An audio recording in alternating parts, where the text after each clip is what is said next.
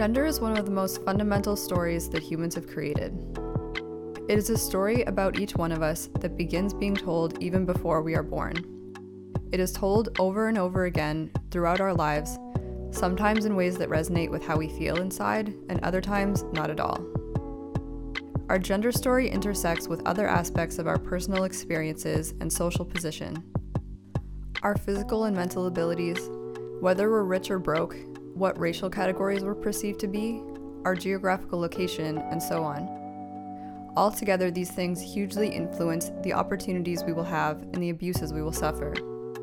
Gender is a means for society to categorize people along a masculine and feminine binary, reserving different forms of treatment on that basis. Being labeled as a male or a female is meant to dictate everything from how you look and behave to who you find attractive to the roles you take in family and society. The stories reinforcing the gender binary are socialized through institutions such as family, work, religion, law, and healthcare, as well as the constant barrage of visual messaging through various forms of media. They get in the way of understanding and engaging with the diverse spectrum of gender identities as we become completely caught up in trying to conform. But gender is not just about an individual's expression. It's not simply a choose your own adventure kind of human experience. For individuals and communities who've been attacked by slavery and colonization, the project of reclaiming healthy gender traditions can also supersede questioning them altogether. And this goes hand in hand with reclaiming non binary genders, such as two spirited, which were almost erased by settler colonialism. In other instances, intentionally conforming to binary gender norms allows us to fund our projects through sex work or physically survive periods of incarceration.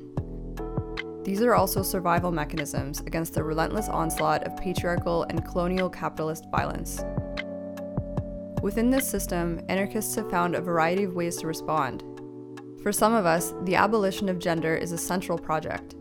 Queerness is seen as a negation of not only the gender binary, but of all gender categories.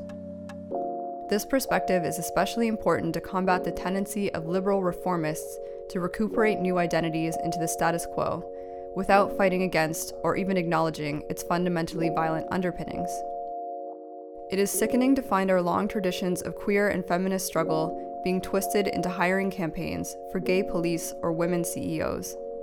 Therefore, anarchist approaches to gender must also maintain an analysis of race, class, colonialism, and power, and it must reject inclusion or representation in the mainstream. For other anarchists, however, queerness is not a negation, but a valid and true expression of our inner selves. Creation and experimentation with gender is meaningful and beautiful, and even masculinity and femininity are important aspects of this. Gender can be a way we build solidarity, create community, and celebrate ways of being in the world. Under patriarchy, the gender binary gets weaponized, and gender becomes a system for categorizing the world and distributing power. It's a set of practices that we do with our bodies through capitalism, patriarchy, and white supremacy. Toxic masculinity, perpetrated primarily by cis men, serves the purpose of inflicting violence on gender transgressors in the form of domestic abuse and queer bashing. Those men, in turn, are kept in line by the threat of having male violence turned against them inside prison. This constant flow of threatened and actualized violence keeps people serving their various productive and reproductive functions, and the flow of work and babies keeps capitalism alive. And just to be clear, although anarchist scenes have always been places that allowed people some space from gender norms, we also reproduce heteronormativity and sexism, often in ways that are depressingly familiar to what is seen anywhere else.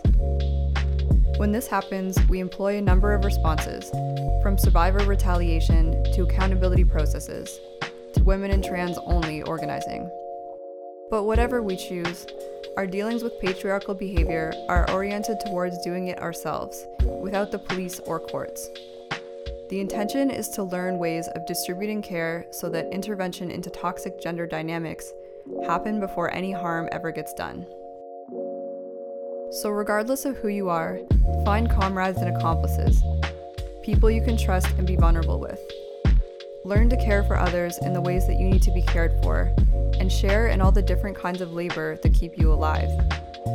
The fight to reclaim the telling of your own gender story will be a struggle that may last your entire life. Don't do it alone.